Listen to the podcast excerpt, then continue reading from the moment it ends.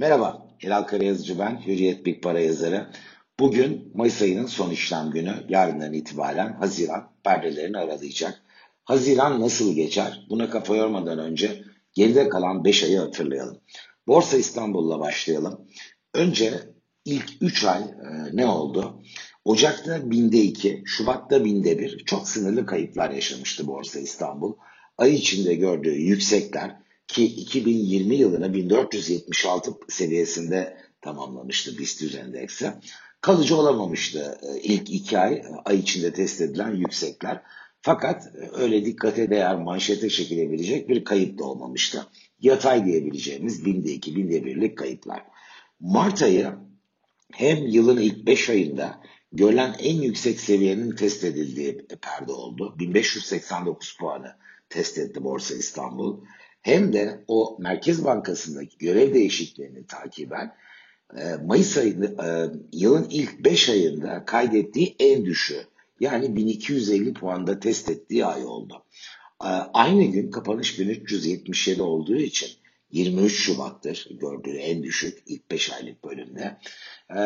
Çok piyasanın orayı kabul etmediğini rahatlıkla söyleyebiliriz. Ay toplamında da %5.4 kayıp yaşamış oldu. İlk çeyrekteki bu kaybı takiben Nisan'da %0,4'lük çok ılımlı bir yükseliş. Mayıs'ta e, içinde bulunduğumuz, tamamlamak üzere olduğumuz ay 2021'in BIST endeksinde en iyi performansına sahne oldu. %1.7'lik artış kaydetti. Peki yılın bütünü %3.7'lik bir kayıp var. Buna sınırlı diyebilir miyiz? Bana sorarsanız diyemeyiz. Çünkü Türkiye'de e, tüketici fiyat endeksine baktığımız zaman Aralık 2020 endeksiyle e, Nisan sonu itibariyle tüketici fiyat endeksinin arasındaki fark yüzde beş buçuk. E buna bir de Mayıs enflasyonunu ekleyeceğiz. Çok basit bir hesapla bir puan da buradan eklesek altı buçuk enflasyon varken borsanın yüzde üç nokta yedi geri gelmesi aslında reel anlamda yüzde onu da aşan bir kayba işaret ediyor. Döviz tarafında Mayıs talepli bir e, seyre sahne oldu. Dolar %3.4, Euro %5 yukarıya gitti. Ama döviz tabanlı grupta Mayıs'ın en iyi performansına altın imza attı. %11.5 yükselişte. %11.5 Mayıs ayında gram altın yükselmiş olmasına rağmen sene başından bugüne ne oldu dediğimizde bu döviz tabanlı e, seçeneklerde e, altın %15,6'lık artışla gram altın zirveye çıkmış oldu.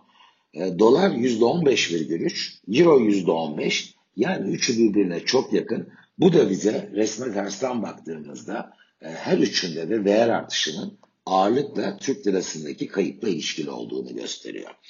Bunlar işin olan biten tarafı. Haziran ayına baktığımızda öne çıkan birinci faktör bu cuma açıklanacak Amerika'daki istihdam veri seti olacak. Çünkü bakılan önemli papatya falı ne? Fed varlık alımlarında kesinti sinyalini ne zaman verecek?